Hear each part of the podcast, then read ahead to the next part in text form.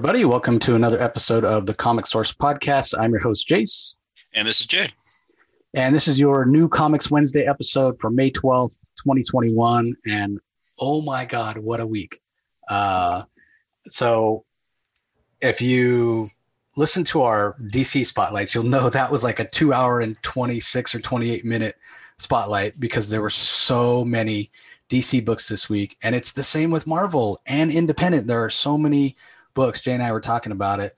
Um, so we're covering a lot here. Uh, Jay's got like six books to talk about. I probably have like 10 I could talk about. So we'll see. I mean, you can, if you're, if I do, ever, if I do decide to put the video up, you'll see my background, which has like, I don't know, 16 books on it. So it's going to be a long one, everybody. So buckle in uh, for the ride. And we're going to kick it off uh, with Black Cat number six. It's from writer Jed MacKay. Art is by Michael Dowling. Colors are by Brian Reber. Letters by Ferran Delgado. And uh, I, I want to get into this book. I just haven't had time to go to go back and read the first few issues.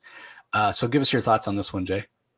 All right. Well, from the last issue, we see that uh, Black Cat had a plan to rob the guild, and she had Fox help him out. Well, at the very end of the last episode, she he kind of betrayed her, but she saw it coming because that's the way he is. You find out that he was dying, um, so he makes a deal with the guild to be to live forever. Him and uh, Black Cat.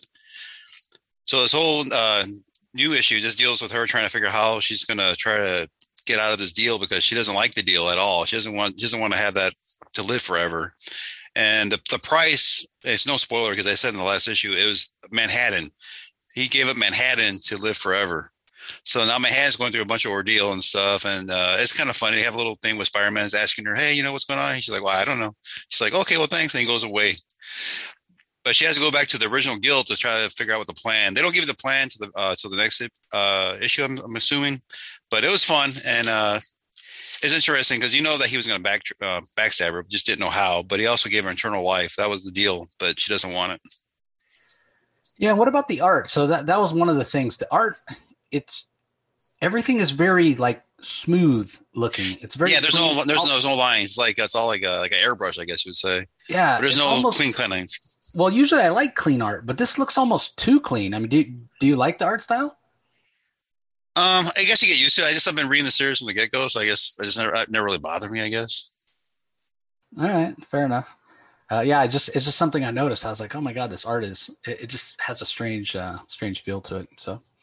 Uh, anyway, first book I'm going to talk about, Children of the Atom, number three. It's from writer Vita Ayala. The artist is Paco Medina. Color art by David Curiel. Letters by Travis Lanham.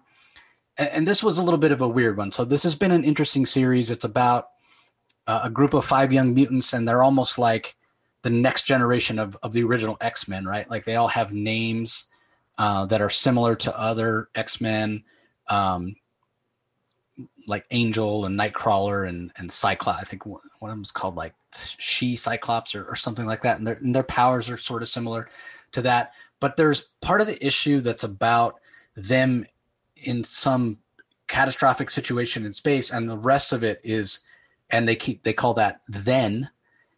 And then there's another story that's taking place in New York City in present time and it's called now.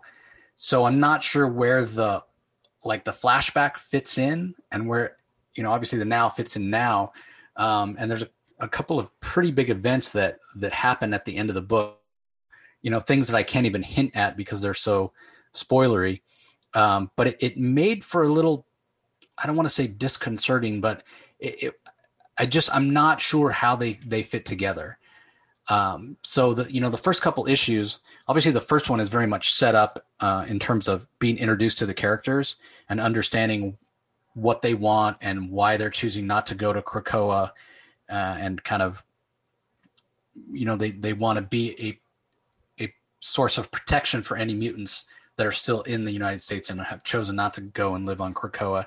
So in that way, they're very heroic, but they're also kind of young and naive, and that leads into the decision as well. And then the second issue was a little more characterization and understanding their motivations.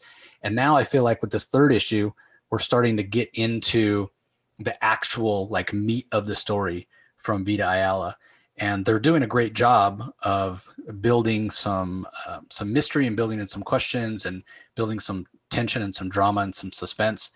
Uh, like enough where this is the first issue of it that I read where I'm like, okay, I, I really need the next issue right now because it's somewhat of a cliffhanger ending.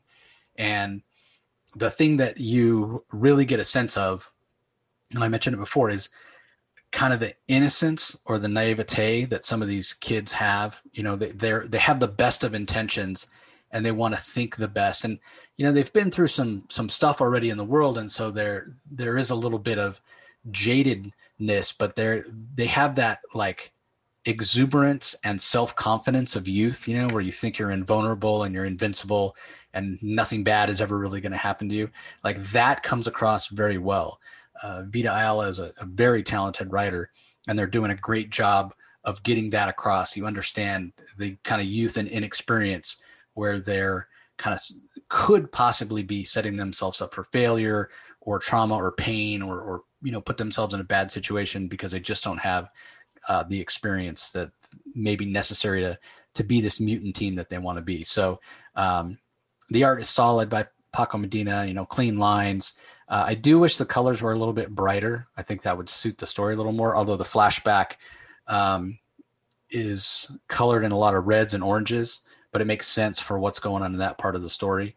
Um, so that that is, but even that, it's not necessarily a bright, um, a bright palette. Um, so the, you know, the whole book is a little muted, and I just wonder if it might not look better.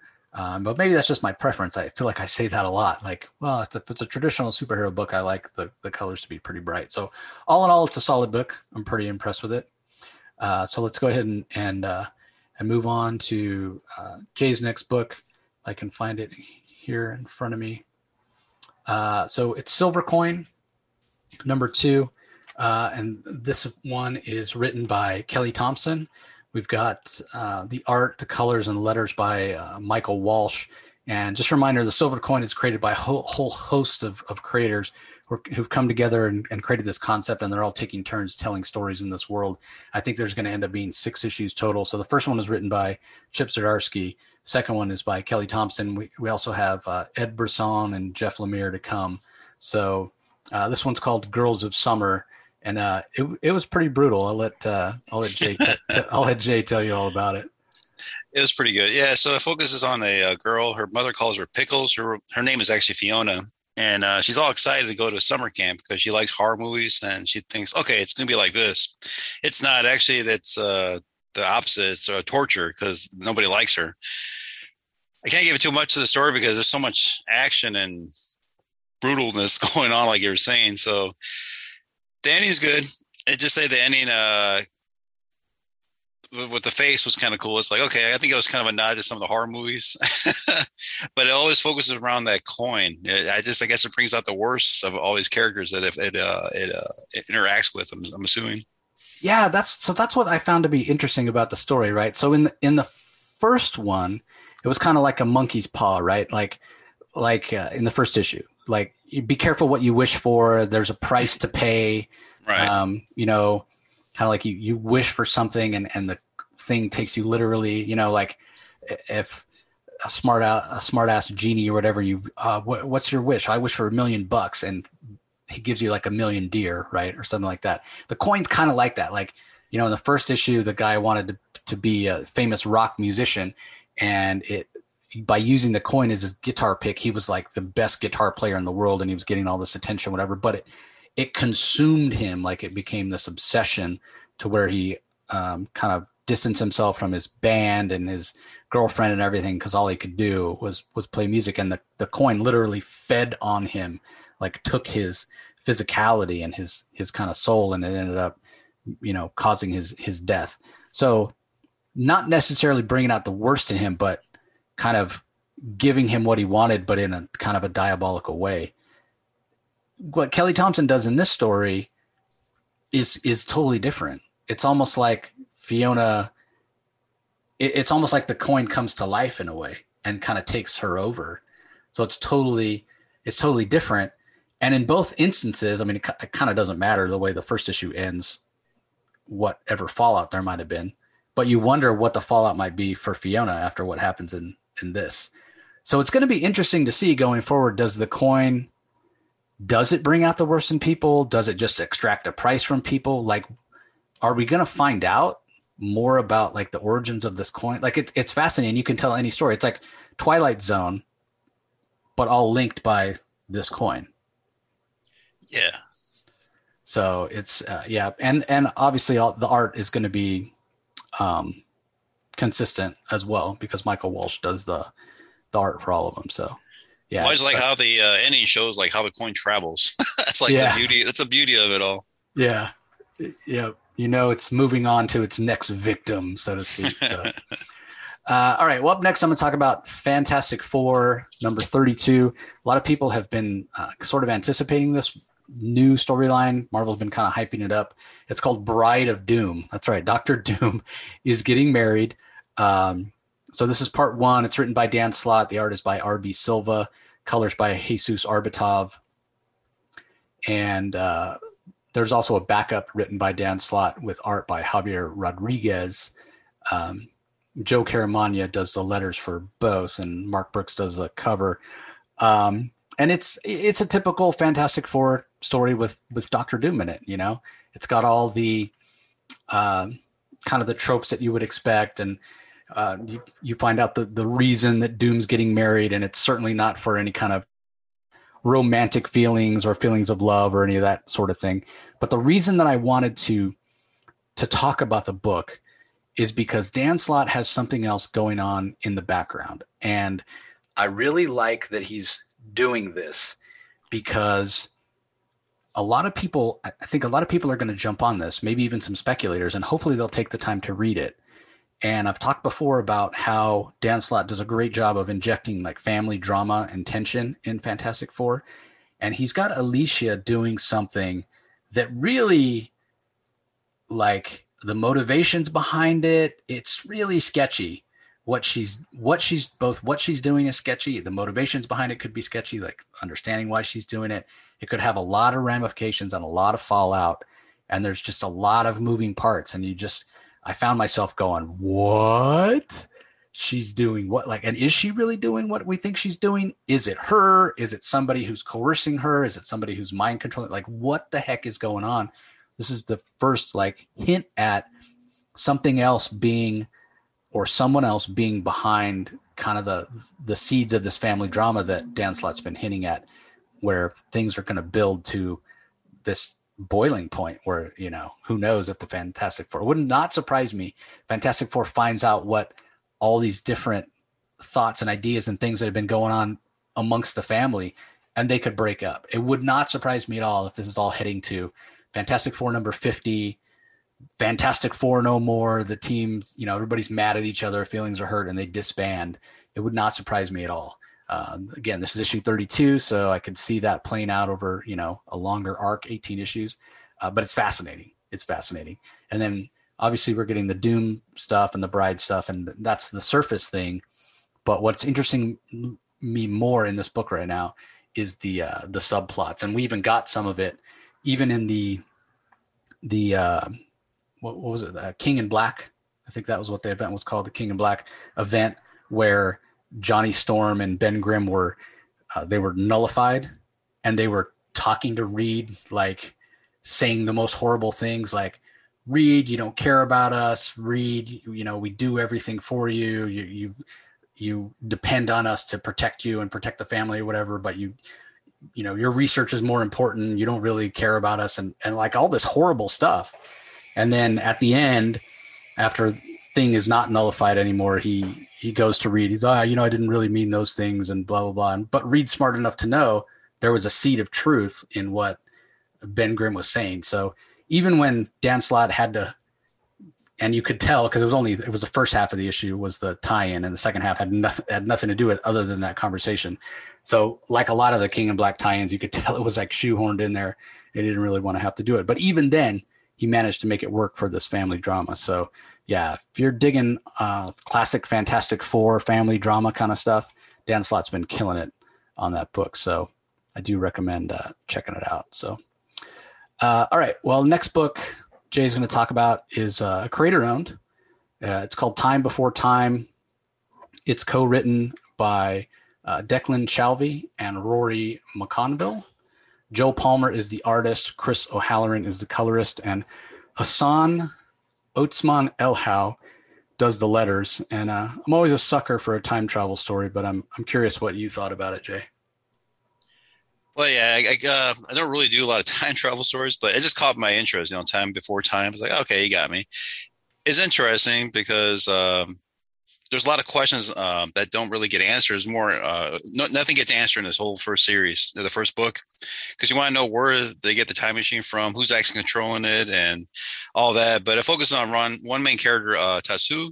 I think I'm saying this right. I said Tatsu, and he works for the Syndicate, and they're the ones that uh, re like a relocation program. But of course, it's you know controlled by the Syndicate. You know, no, no spoiler there. It says that in the, in the opening, but um, he has a plan to try to people that do this uh, time traveling end up getting hurt or their bodies start falling apart. So no matter how far you think you get ahead because you owe the syndicate the, the money, the machines break down. So now you owe them more money to repair the machine. So it's a it's a not it's a vicious circle. So he just wants to get out of it. And him and his best friend come up with a plan to try to get away from it all. But the ending is kind of cool because you find out it doesn't work like they think, and he has to come up with his own uh, way to do it but there's just like I can't really. It's so much going on in there, and there's so many other characters and so many questions. But uh, I'm hooked. It's pretty interesting. Yeah, and it's one of these things where when things do go sideways, you just think, oh well, it's a time travel story. You can just you can go back and fix things. Well, they, they put the kibosh on that right away. Like the, yeah, they tell you no, you can't do writers, that. yeah, the writers do say, yeah, time, it's not. You can't. Like something, no matter what you try to go back and change, something will happen that prevents you from actually changing it so yeah, you can you could go back and and yeah, like like Jay said, this criminal syndicate, like you pay them a bunch of money, and they'll go stash you in the past. You go live in the past. if somebody's after you, abusive husband, or you know, one guy killed a bunch of people, and the law's after him, and they just you pay all this money, and they go and relocate you, you know, far in the past. They also have people that pay them money to go into the future and get things that haven't been invented yet, like medicines and whatnot.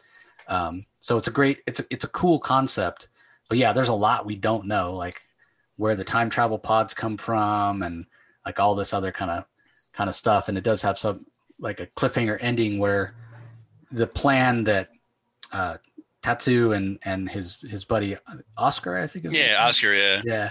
Um, yeah, they have this plan to kind of stop basically spending their lives working for the man and kind of have some freedom and when it goes completely sideways, you think, okay, well now Tatsu's gonna have to do it on his own. And before he even has a chance to do that, then even more crap happens, and he's, yeah, like I don't know, I have no idea. I have no idea where the story is going to go, but it's yeah, it's super interesting. So, got a little bit of that sort of Bill and Ted's feel. Yeah, I'm interested. So I'll, I'll look yeah. for the next book. yeah, and I say Bill and Ted's in in when you're talking about like time travel but your time travel device gets destroyed and then you're just what are you, are you just hopping through time indiscriminately? Like what's going on? I, I would love it. I probably won't happen but i'd love it if they did give a shout out to bill and ted and the way that they fix the pod is to chew a bunch of bubble gum and hold some pieces together. Like in bill and ted the first one where they fix uh, the yeah. antenna with bubble gum probably won't happen but it would be cool to see so. Uh, all right. Well my next book i'm going to talk about is uh, hmm. I guess I'll talk about Geiger number two from uh, Geoff Johns and Gary Frank. Johns obviously writing, Frank handling the art. Brad Anderson does the colors, Rob Leigh on letters. Uh, and what's kind of interesting about this, uh, I don't know how long they're planning on going with this story. Um, it, both issues have been pretty good size, like more than 20 pages. Um, and it's interesting the way they're they're pacing it out. We got a big chunk of story in the first one. We got a big chunk of story in this one. We get a little bit of the past. Um, and and what's so interesting is is the way that it's being told too. Like the first issue started out, and it's it's these two guys out in the wasteland of this post-apocalyptic, you know, post-nuclear war uh, planet Earth, and they're telling the story that's a flashback that's happening for us. You know, that we're learning about in, in real time and how that's all going to tie in. And so the story structure is in- interesting as well. Um, so we get some flashback, and, and, and it does allow Johns to sort of jump around. But at the end of the last issue, we got introduced to this guy who's sort of the the king of Las Vegas, which is one of the few sort of sanctuaries and and kind of clean places where you can go and live. Um, but obviously, it's you know, it's a sort of a, a fascist kind of state, and uh, it's clear that people have to do things they don't want to do. They're indentured, or um, you know, the the people that are in charge are are exploiting the the people that are just trying to survive and live and and whatnot. Um, but anyway, at the end of the first issue, when the some of the king's men come back to Vegas and they report having seen this this Geiger, this the the guy's last name is Geiger. That's where the name of the series comes from. Um, they call him the Glowing Man.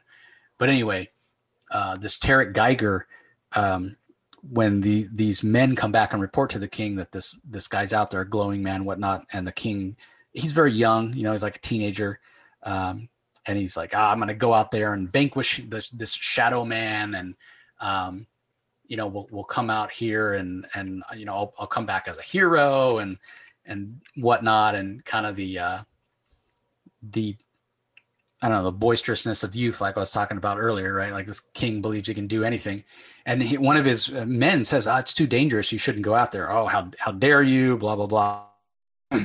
well, we don't ac- actually ever see them go out when this issue starts. Again, it's it's a flashback being told, but maybe the guy didn't know the details of of, of what happened out there. So that the, the battle has already happened. We're we're told about it in in, in kind of uh, in passing tangentially. And when we do see the king later, he's like all jacked up um, from having gone out there. So it, it's interesting the way the story is being told because it, it's jumping around a little bit. Um, and so that's why I wonder how long it's going to last. Like if you, if it's a creator owned book and it's selling really well, and why would you not just flesh it all out? Like I'm not sure what Johns is doing with this story structure. Maybe he didn't didn't want to write that battle scene, or I don't know. But when you see the King, it is the the art by Gary Frank. I mean, it's Gary Frank art, so super detailed and like you can see his face is all jacked up, like a radioactive hand was placed on his face, and you know it, it messed it up because the, the way his face is messed up is in the shape of a hand. So it's a fantastic book. It's really interesting. We're just starting to learn a little more about this world that uh, is obviously infected by by radiation and contaminated and whatnot. And we don't yet know why this Geiger, you know, he he goes out in the wasteland and he lives there. He's the only everybody else that goes out in the wasteland they wear like radiation suits, you know, like the classic yellow suits that you've seen in a hundred movies, Back to the Future or whatnot. And he's out there, um, you know, looks normal, looks human until he starts to kind of use his powers. He starts to glow, um, but he's just out there living in the wasteland. It's like why we don't know yet know how he's able to survive out there. Um, we don't know much about the world other than Vegas, where we've been um, introduced to. Like I said, and it's it's very much a not a nice place to live, and at the same time, if you're one of the people on the upper echelon and everything's taken care of, then you know it's it, it is Sin City. I mean, we do get the classic phrase, "What's happens in Vegas stays in Vegas," and and whatnot. So, I mean, as far as I'm concerned, Geoff Johns and Gary Frank can can create comics together for the rest of all time. I'd be surprised to see Gary Frank actually draw something that's not with Geoff Johns, at least for the next few years. They they really seem to enjoy working together ever since um, Batman Earth One Volume One. I feel like they've just been doing project after project together.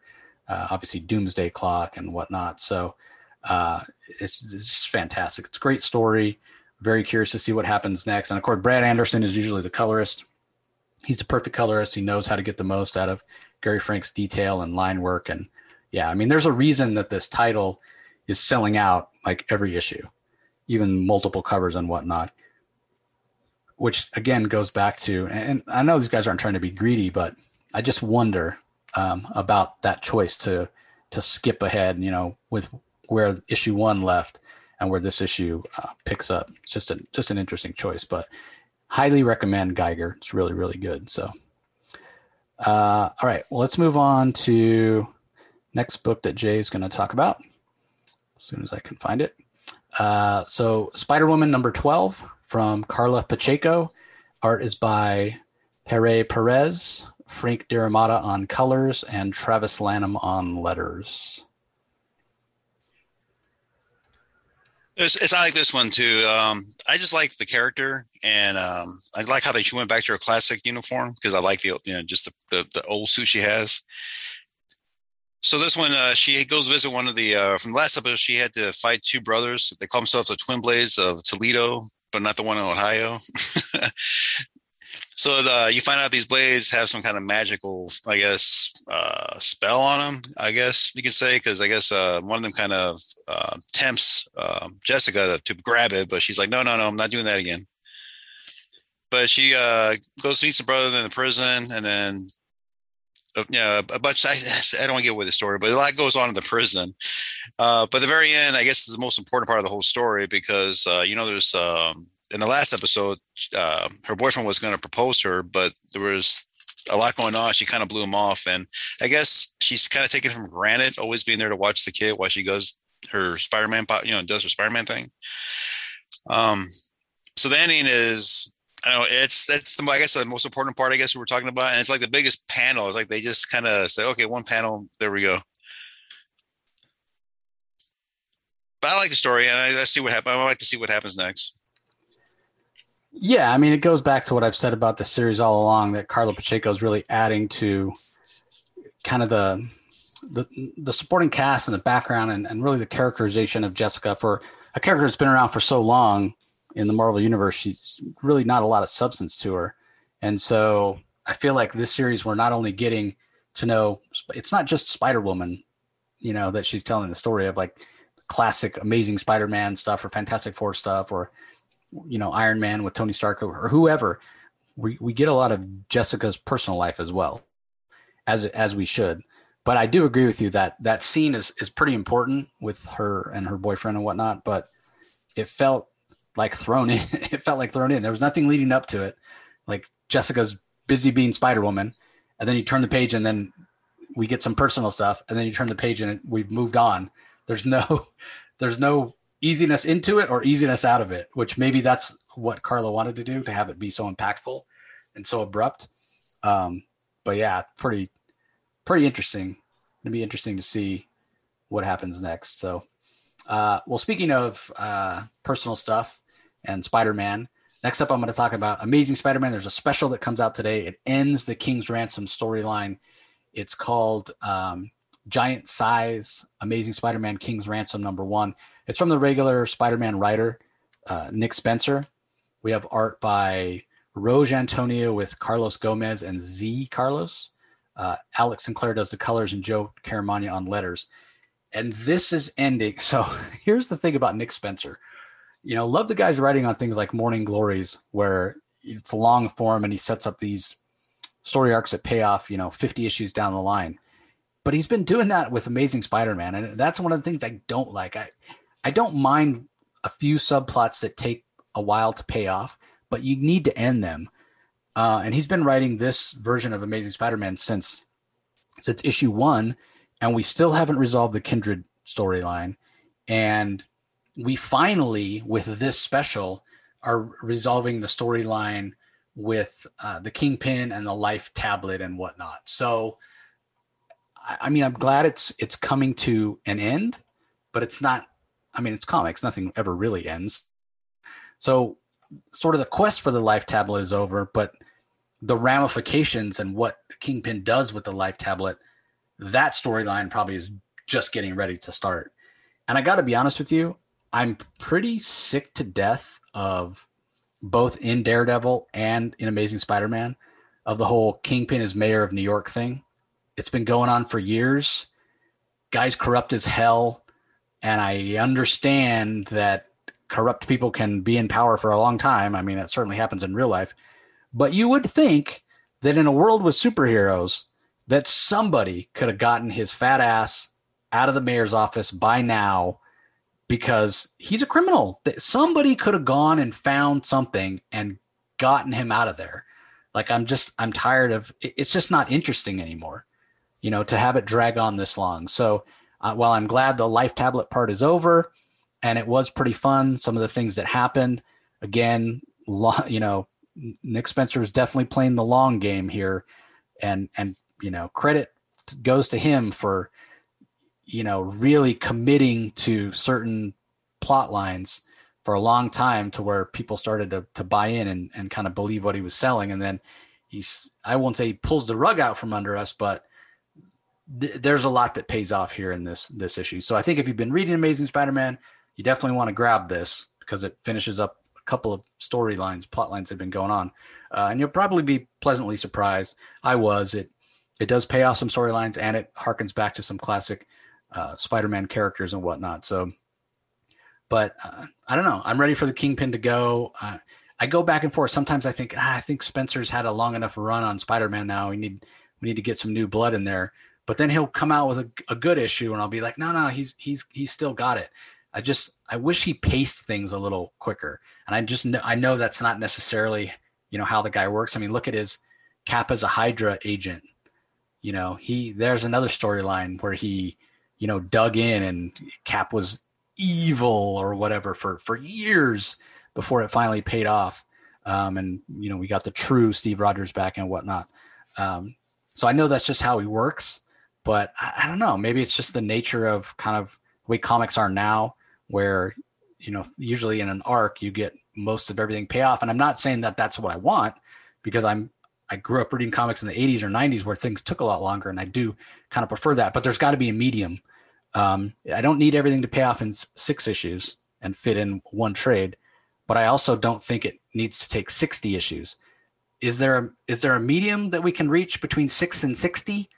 You know, I shouldn't have to read 60 issues over five years of a book in order for it to, to pay off. And we still haven't gotten the end of the damn Kindred storyline.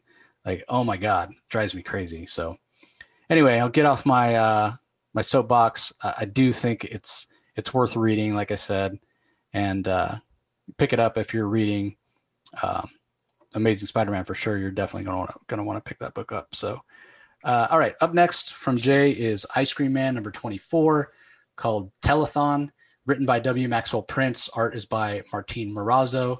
Colors by Chris O'Halloran. Letters by good old Neon. Uh, so, give us your thoughts on this, Jay. Yeah, you haven't been reading them at all, have you? I've not read a single issue of Ice Cream Man. No. so the Ice Cream Man in this one is pretty much uh, narrates the storyline. It focuses on a guy named Jerry, and the telethon is for his life. So it's actually pretty. It's sad but funny at the same time. I guess that's the whole spin on it. But um, everything that's in this guy's life pretty much goes downhill, like divorce, uh, his job, everything, and pretty much every other panel you will have uh, the ice cream man saying, "Please donate so we can save this guy's life." You know, he's he's miserable, but he always show goose eggs. Nobody's giving money to try to save this poor guy's life.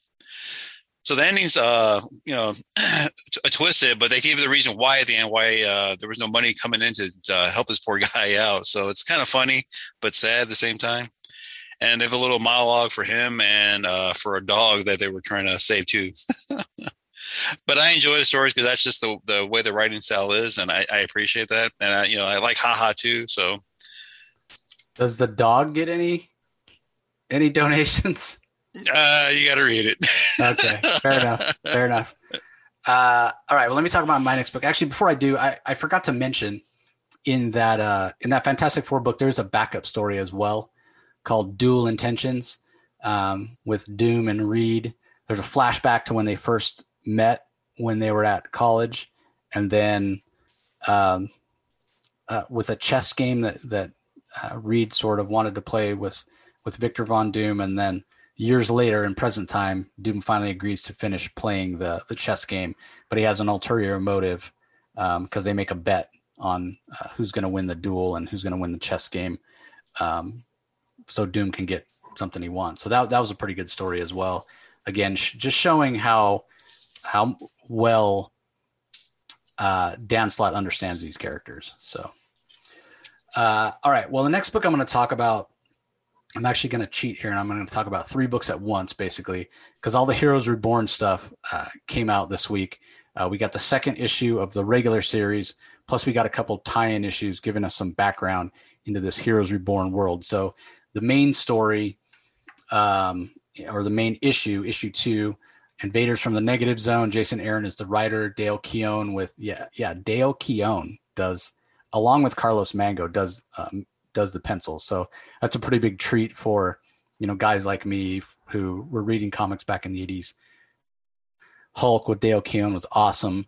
He followed Todd McFarlane on the book, and then Pitt, of course. So that was great. Uh, Scott Hanna and Carlos Magno are uh, the inkers on that story. Edgar Delgado is the colorist. And then there's a second story called Welcome Home Soldier, where we saw at the end of the first Heroes Reborn issue that Blade goes to rescue Captain America. So, Welcome Home Soldiers, Captain America's alive and awake in this world. Uh, it's also written by Jason Aaron. The pencils are by Ed McGuinness, who did issue one. Mark Morales is the inker. Matthew Wilson is the colorist. And then uh, there's a couple of tie ins, like I mentioned. Um, so the first one is uh, Hyperion and the Imperial Guard. Um, and it's funny because they actually call it issue 121, even though it's, you know, really issue one, but that's just uh, to try to basically create the impression that this Heroes Reborn world has always been, right? Like whatever change happened, happened way back in the past. There were no Avengers. So if that were true and this was the world that existed all along, we'd be, you know, way up in number of issues. Um, but anyway, it's it's called Coda. It's written by Ryan Cady. Pencils are by Michelle Bandini, Elizabeth D'Amico, and Michelle Bandini are the inkers. Eric Arciniega is the colorist, and Cory Petit handles the letters. And then the other tie-in is a is a Peter Parker book. He didn't become the Amazing Spider-Man in this world, so it's Peter Parker, the Amazing Shutterbug. It's written by Marc Bernardin, Rafael Della Torre, and Ron Lim handle the pencils. Scott Hanna does inks, Jim Campbell's the colorist, and Ariana Maher is the letters. So the, all three of these books do a good job of establishing the world and fleshing out the world of Heroes Reborn. We were introduced to it in issue one of the Heroes Reborn event. Um, and all the questions were raised, and nothing that happens in any three of these issues even give us any hint or clue as to what's going on. Like we don't know why the Avengers didn't exist. You know, we're told that certain events didn't happen. We see other characters that we know differently. For example, Reed Richards and Ben Grimm. They have no superpowers. There is no Fantastic Four.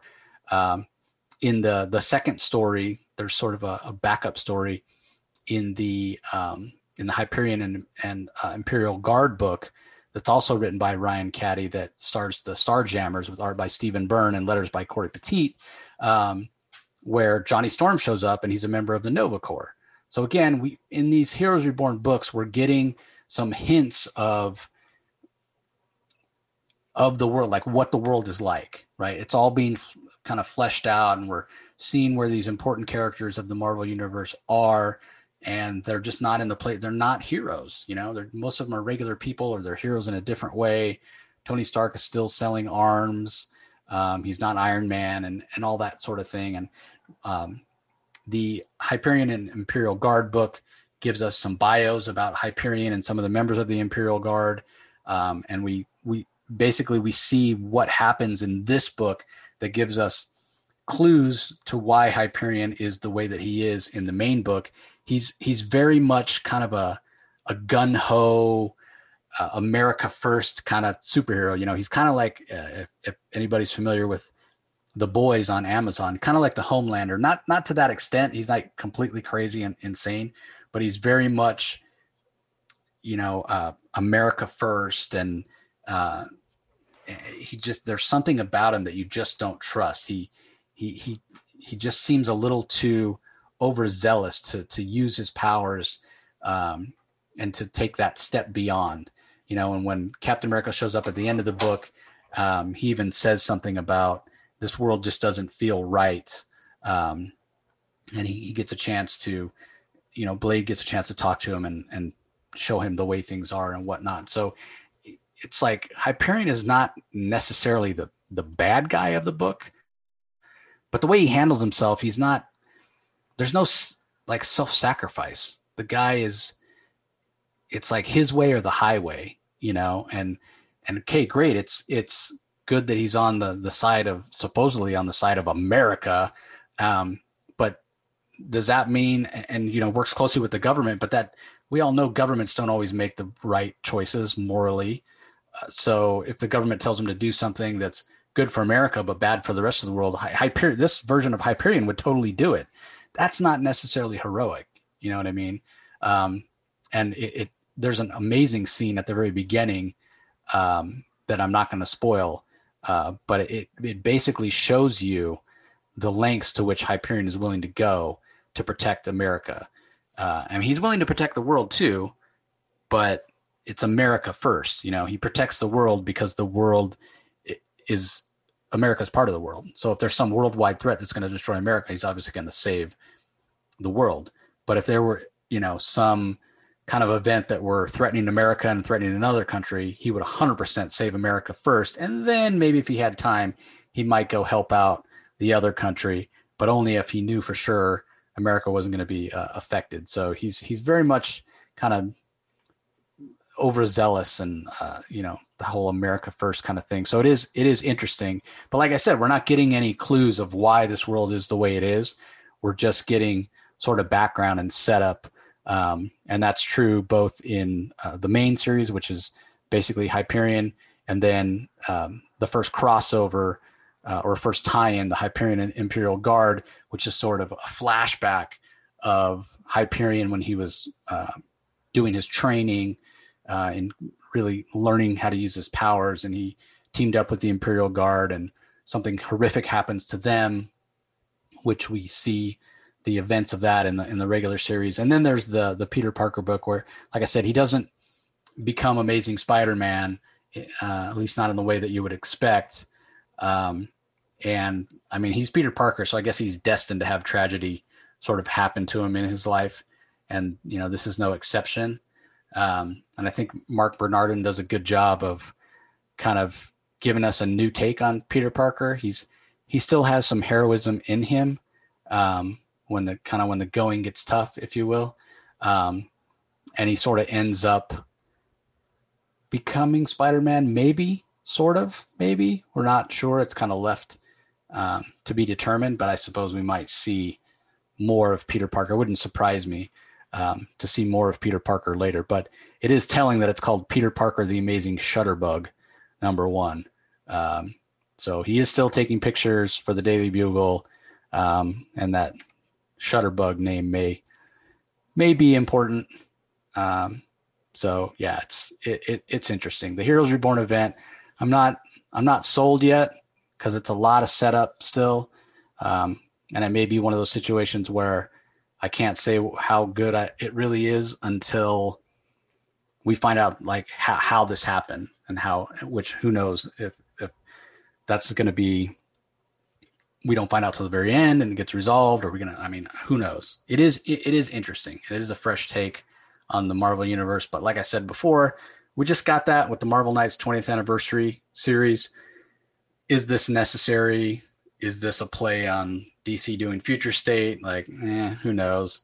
Um, I'll be curious to see the sales numbers on these these books and and how they're doing. So, uh, anyway, on to Jay's next book. It's Maniac of New York, number four, End of the Line. It's written by Elliot Kalan. Andrea Mutti does art and colors. Taylor Esposito on letters.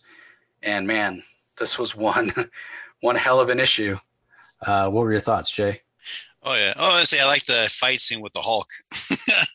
yeah, the fight scene with the Hulk. Because he, because yeah. he, you know, he's, he, he kind of figures out something too. But uh, I like it because they usually do like a flashback to kind of give you more story of, uh, you know, of the characters in this, and they do that in the beginning with um, with a detective, uh, Gina. If I remember, right, yeah, it was uh, Gina and then uh, from there, after the flashback, she goes back where they're from the last episode where they're being in the train trying to get away from the uh, the maniac. There's a lot of uh, back and forth going on there. Um, th- uh, it's just I love the artwork on this. It just makes sense with the storyline they're trying to tell. Uh, the two main characters, they end up, uh, you know, doing what they have to do. Um, one was getting ready to, you know, to do the, you know, the I guess uh, give herself to protect everybody else, but it didn't happen that way. Um, I don't know how they're going to tie it up because there's so many loose ends right now. Because at the very end, you get more of a clue of you know what's going on from the last episode, like why he stopped at a certain spot in the station. So you kind of get that little hint there. Um, the detectives both make a choice to do something. They had an op, but decided to you know do something else with with their careers. Yeah, that was an interesting thing. You know, they had a chance to Like, maybe trying it's, yeah, walk yeah. away from it all, but they don't, Yeah. which is so weird. But uh, Yeah. yeah, they each have different reasons for doing that. And I, I thought this was a five issue, but maybe it's a six issue because I do agree with you. Like we finally get a hint of, you know, where the maniac may be coming from or why he is the way he is, how, you know, how how he has these powers or whatnot. Um, but it's just a hint. And can that could that all be resolved in one in one more issue? I would think it would take more than one, but this continues to be a fast paced, brutal, bloody book for sure. yeah, because you really can't uh, give away a lot of spoilers because there's just so much going on in the story. But uh, the ending, the picture kind of summed it up because it's like, okay, that kind of makes sense now. The way that looks, you know, that, Yeah, that item. exactly. You're like, okay, Yeah. But yeah, this I like I like this book a lot. So I was that's probably the first thing I read when I got the books. I was looking Yeah, for well, this the- one. Yeah. The other part of it is the first issue, it's so broad, you know, in terms of scope and story. It's, you know, this maniac and he's, he's uh, menacing New York and he just, it's been going on so long and the people have just come to sort of accept it. And it's, you know, he's part of the weather and, and traffic and subway report. And, you know, you just learn to live with it. And it, it's, again, it seems so broad, such a broad story. And then right away, Elliot Kalan, he narrows it down and makes it personal by introducing us to uh, Gina and what's the other girls? Oh, Zelda. Z- yeah, Zelda. Um, by introducing us to them and their motivations and them both, you know, they're like the only two that w- want to stop the maniac. Everybody else is kind of given up. So, yeah, it's, Uh, it's interesting in that in that way. So, but you see how tough he is, and that's, that's what I like about it. Is like you see that you really can't stop this guy. oh yeah, yeah, he's brutal, man. They're like, yeah, they're firing on him, and he's just shrugging it off like no big deal. So, all right, well, next book I'm going to talk about is uh is also an aftershock book. It's number two of Project Patron, Greed and Grievances from writer Steve Orlando. The art is by Patrick Piazzalunga, colors by Carlos Lopez, and letters by Hassan Otsmane-Elhaou.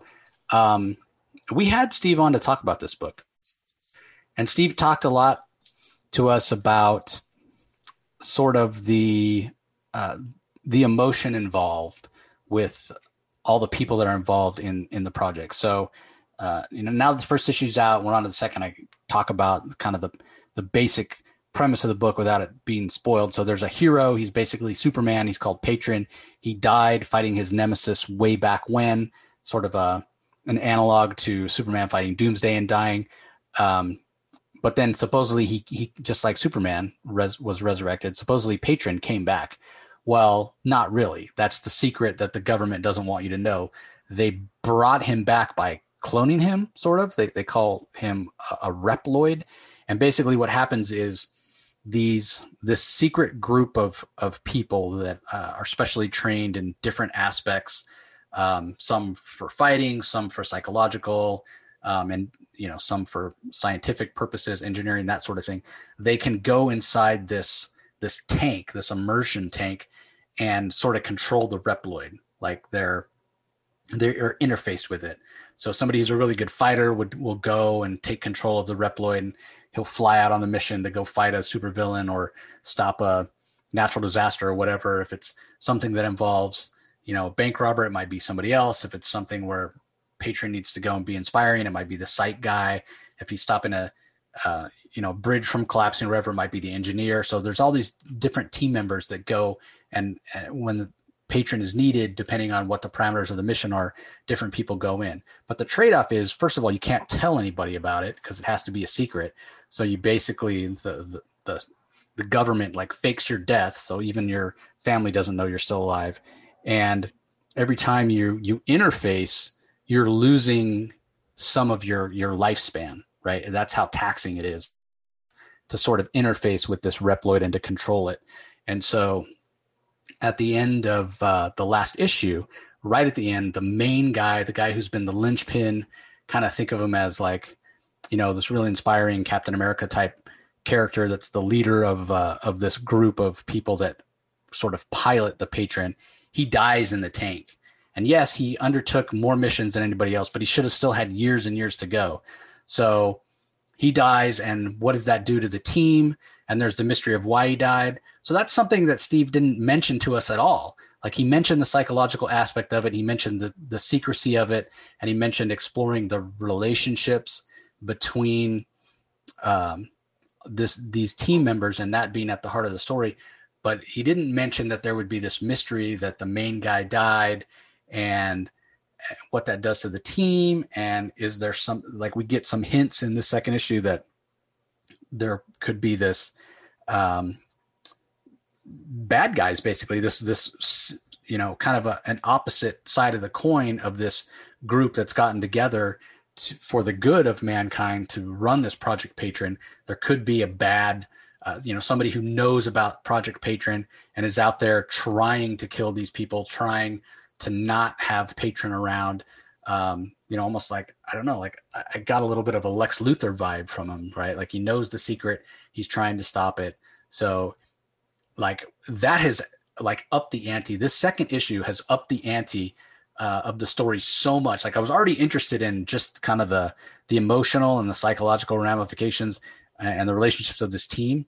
But now on top of that we've got this other plot about this this guy who's who runs this organization that is that you know first of all how does he know about project patron was he involved in it? Did he used to be on the team? Why is he out to get him? Like there's this extra layer that has all of a sudden upped the ante and uh i'm really yeah i'm i'm hooked on this book it is it is absolutely fantastic so really really good uh all right up next i'm going to talk about uh, another aftershock book this is the the final issue of scouts honor it's issue number five. It's from writer David Pepose.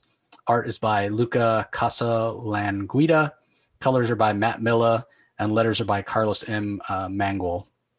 Uh, I don't. You didn't get a chance to read a Project Patron, right, Jay? I think you're muted still. Project Patron. Did you read that one? No, I didn't read that no, one. No. But you did read this, right, Scott? Oh yeah. Yeah. Yeah, so this is the final issue, Shepherds and Switchblades. We saw at the end of last issue Kit, who in previous issues had discovered kind of the the secret of the the, the scouts and, or rangers, um, ranger scouts, and has been sort of working to to stop them because they aren't who they sort of portray themselves to be. And we saw at the end of last issue, she teams up with the Highwaymen, who are sort of the um, the enemies in this post-apocalyptic world of the Ranger Scouts, and so being that the the Ranger Scouts and the Shepherd uh, who leads them were the cause of her father's death, um, she's out for revenge. She's out to she does stay true to herself in the end. She wants the world to be a, a better place, and so everything that that has happened has all been leading to this this huge confrontation uh, in this world. And uh, this this book has been so tightly plotted and paced right from the start, um, and it's been incredible. But I do, if I had any wish, it would be that um, that David Pepose could have said, "Hey, can I get ten issues for this or eight issues?" Because I think with a little more room to breathe, he could have done gotten a chance to do some other cool things. It's still a great story. It stands on its own. Um, it, it, it, makes for an incredible read. I think reading it all in one sitting would be great. But I, I just think if you if you got to flesh it out with another issue or three, um, it would have been that much better. Um, but I do like a, a, lot of what happens here, and and just like a couple of the issues that Jay talked about, I this issue it's and this has been kind of the case with the with Scouts Honor all along, and it's why uh, I wish that the story could have had a little more room to breathe. It's this is one of those books that's so hard to talk about without giving away any spoilers because every page is impactful. Every page something really important happens. And again it goes to that tight plotting and pacing we can't talk, talk about any story beats because every story beat is so important. From kit confronting the shepherd to what happens with the shepherd's son to what happens with the highwaymen like all of it it's it's all so impactful and so important. Um, it's been an incredible book. It's it's had really cool covers from andy clark the whole time. This one's no exception. Um, this is just a great great story. So if you haven't read any of it, I highly recommend this series. The trade should be out soon because this is the final issue. Um, or if you if you could, can, you could hunt down the individual issues. I think issue one might may be pretty hard to find at this point. Um, but yeah, I, this is a great series, and I, it's been getting a lot of critical acclaim. I've been seeing a lot of people talking about it, and uh, it's all well deserved. So, uh, anything you want to add, Jay? No, I was just uh, amazed that they could wrap it up in this last issue. but like I said, there's so much going on, you can't really, you know, talk about it. You want to give away the story, but just I'm impressed that he actually could do it. I mean, I wish he had more. At least eight. At least give me eight. Give me eight. Yeah. You know, but it's like ah, but it, it, was just a good story, and it's it's not as over. But I mean, I don't know if they'll do a second one, but they got that little, uh, I guess from the uh, the writer at the very end saying, you know, thanks for you know, for reading it, and it's like, well, I, I, guess that's it. I guess he had no plans to do a second series for this. Yeah, I mean, the way it ends, you could do a prequel. The way yeah. it ends, though, I don't know that there's. I mean, you you could do a, a sequel, but obviously, it, the dynamic would be you know completely different. But you, de- you definitely could do. I mean, it's a post-apocalyptic world, so you know you could have Kit out there, you know, fighting giant spiders or or whatnot, or some kind of um, new villain that, that comes along that could threaten uh, the Rangers and, and whatnot. So there, I mean, there's possibilities there. Oh yeah, but the covers were amazing. I, I, give credit; the covers were phenomenal. That's what drew me to the what drew me to the first one was the cover. I was like, that's a pretty pretty awesome cover. Yeah, definitely. Uh, next book I'm going to talk about Silver City number one, The Arrival from Olivia Cuartero Briggs. Luca Merli is art and colors. Dave Sharpe does letters. We had Olivia on to talk about it, and you know, she obviously she didn't want to spoil anything when she was when she was here. Uh, we do know that basically Silver City is is the afterlife, and the afterlife is not what you expect. You got to get an apartment, you got to get a job. In, in a lot of ways, it's kind of like regular life, except you don't age. Your body doesn't heal, so you got to make sure you take care of it.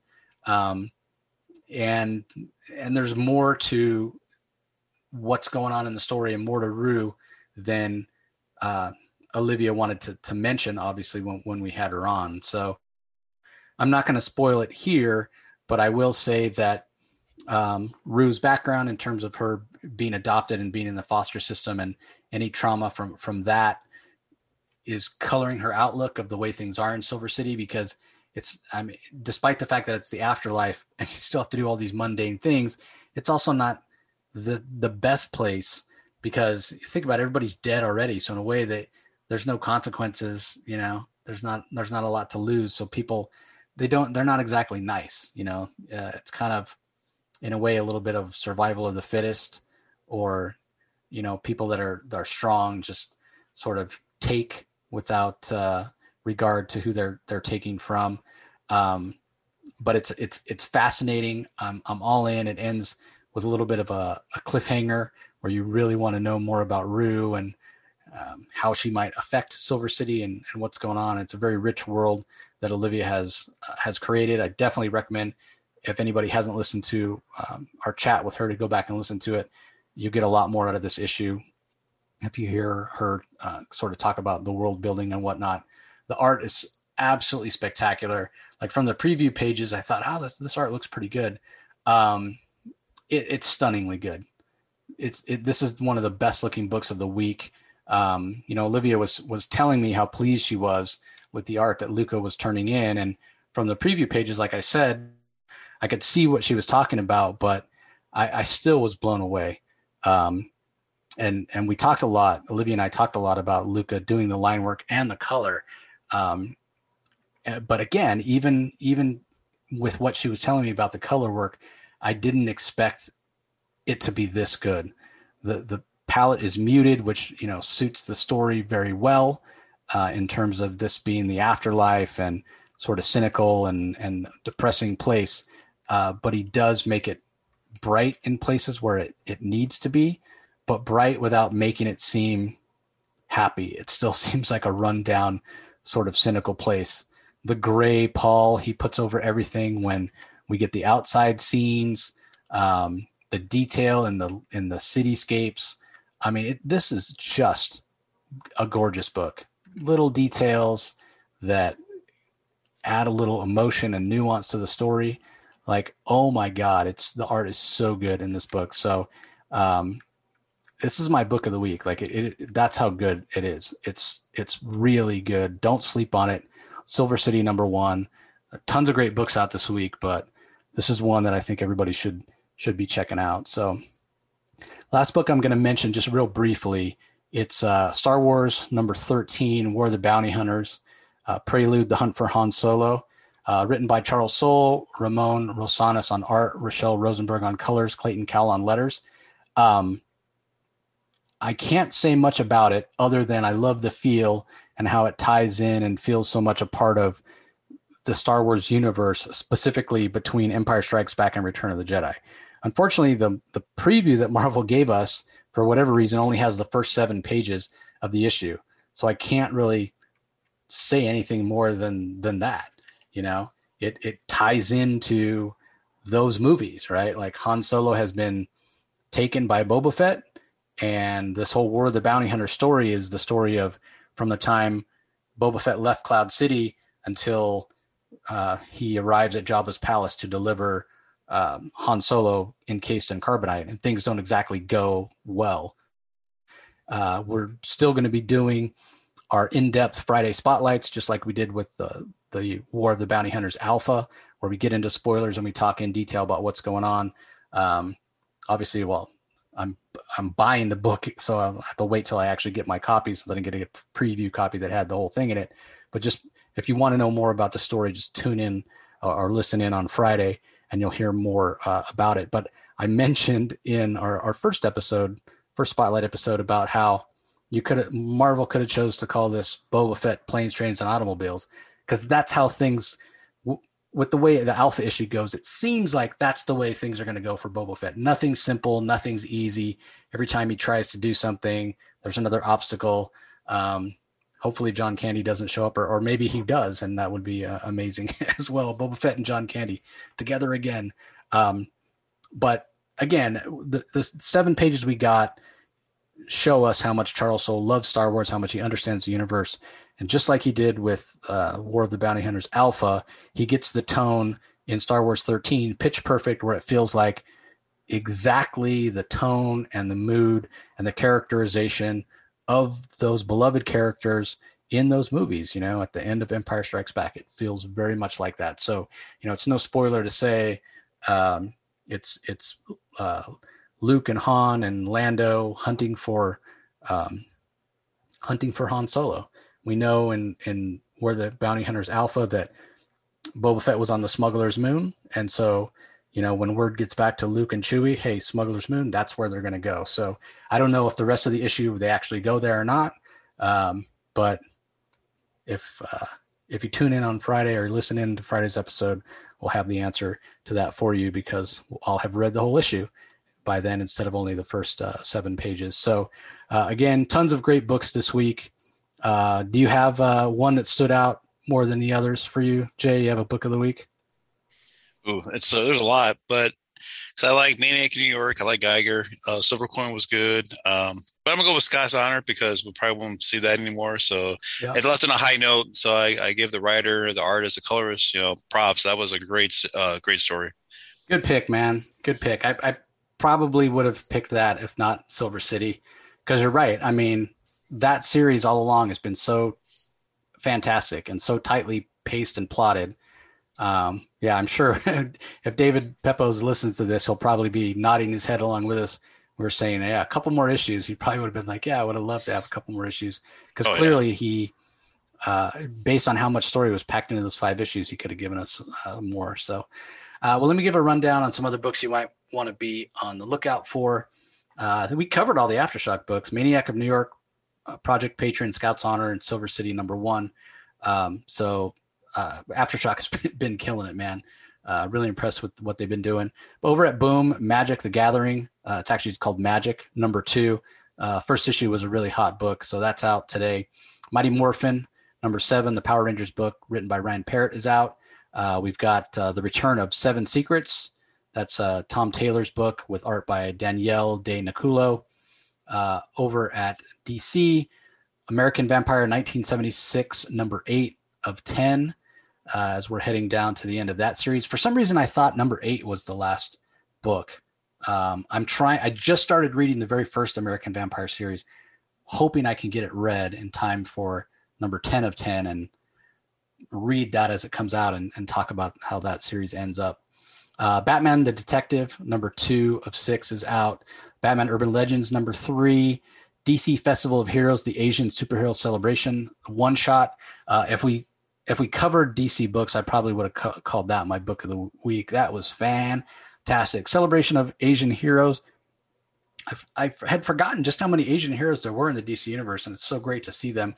And not only are we getting to see the the awesome breadth of uh, Asian heroes, Asian create. This is by Asian creators. So many great Asian creators working in comics now, like names that you know: Mariko Tamaki, Greg Pak, uh, Jim Cheung, Bernard Chang. Like it, it was awesome. It, I really, really enjoyed it. It was it was fantastic, and it's 100 pages. So I do recommend that. Uh, Future State Gotham number one is also out, as well as Joker number three, which they should call Jim Gordon, which is really, really awesome. Uh, Justice League Last Ride number one, if you want Chip Zdarsky's take on the Justice League, that was great. Rorschach number eight, also very good from Tom King. Uh, Superman number 31, which has the most important words that Jon Kent has ever uttered in a comic. So if you're curious what those words are, go check out Superman number 31 or go listen to our spoiler filled uh, DC Spotlight episode. Uh, Wonder Woman number 772 from Becky Cloonan and uh, Michael W. Conrad continues to be really, really good. Uh, over at IDW, I, I've been reading Canto every week when it came, came out. I just ran out of time.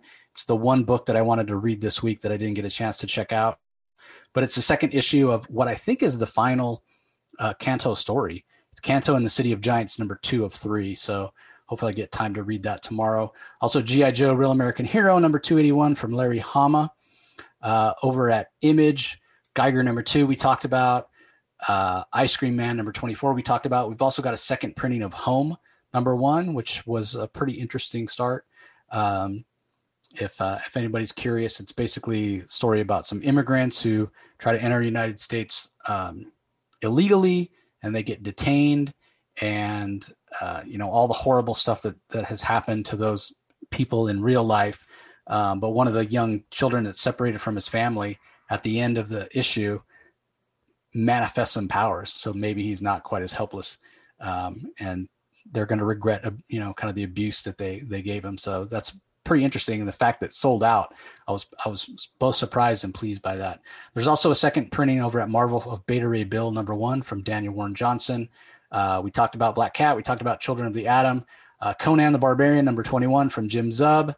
Uh, we talked about Fantastic Four. We talked about Giant Size uh, Spider Man. We talked about all the Heroes Reborn books. Silk number three of five is uh, is also out from uh, from Marvel. Spider-Man, Spider's Shadow, number two of four. I I think that's by Chip Zdarsky. I read the first issue, and I just really didn't like it. It, it didn't. The characterization didn't feel like um, like Peter Parker at all to me, so I, I kind of noped out of that. But it is Chip Zdarsky and Pasqual, Pasquale Ferry. Um, also, X Corp number one uh, from Marvel. That's another one that I read. Really, really interesting take, kind of on uh, the business side of what Marvel's or uh, what the X Men are, are doing with the pharmaceuticals and the drugs that they're producing for the world and um, kind of the cutthroat world of, of business. It was a really, really great read. Uh, X Factor number nine. I think that series is getting ready to wind down. Um, by uh, Leah Williams is also out. From Scout Comics, Black Cotton number two of six is out. First issue went to like three or four printings. It was super popular. So I wanted to mention that. Uh, and finally, from Valiant, we have Savage uh, number four. I can't believe issue four of that is out already. Read the first issue, didn't really care for it that much, um, especially when compared to the old school Savage from Valiant, which was really high quality. So I kind of noped out of that. Uh, but it's out there for any of you uh, Valiant fans. So a lot of great books, like I said. Um, I would say definitely pick up DC Festival of Heroes if you're hitting your comic shop today. Check out Silver City number one just pick it up and thumb through the art and tell me that you don't want to buy the book. I mean, it's it's absolutely amazing. Um, and yeah, Scout's Honor, like Jay said, uh, what an incredible end to that series. Um, David Pepose and uh, and and crew did an incredible job. Um, yeah, I just I'm stunned by how by how good. And and we we didn't talk much, particularly in this issue, about the art by Luca Casalanguida, but uh, the the art throughout has been tone perfect for the story they're telling. Um, almost a little bit like crime noir slash post apocalyptic, um, with a lot of heavy shadow and whatnot that has given a lot of weight to the art, which suits the kind of the uh, impact of the story. You know how life and death things have been out there in the, the wastelands in the in the land of the Ranger Scouts. So really, really great books this week. Um, yeah, one of those weeks where you're just like, God, so much good stuff. What to read first? I'm happy that I you know read and collect comics. Hours of uh, enjoyment this week to be had for sure. So, uh, any anything else to add, Jay? Oh no, it, it was a lot of read, but I enjoyed all of it. Yep, fantastic. So yeah, and I still got Canto uh, to go, and a couple of these I'll probably revisit because I didn't get to uh, ruminate on them maybe as long as I would have because uh, I had to get them read to to, to talk about them. So uh, anyway, that's going to do it for this episode, everybody. Uh, as always, we want to thank you for uh, for joining us and for listening and for all your support. And we'll talk to you next time. You can find the Comic Source podcast on Spotify, Apple Podcast, Stitcher, Google Play, or whichever podcasting app you prefer. Please tell all your friends about us, subscribe, and rate us. The ratings really help with our visibility and our ability to reach new listeners, especially five star reviews on Apple. Also, be sure to visit us at lrmonline.com to join the conversation, access the show notes, and discover all our other great pop culture content. If you want to email us, the email address is thecomicsourceblog at gmail.com, or you can follow us on Twitter, twitter.com forward slash the comic source. Do a search for the comic source on Facebook and Instagram to follow us on those social platforms. All three spots are great places to find out when we release new episodes as well as follow all our convention coverage. So, once again, we want to thank everyone for listening, and we'll talk to you next time.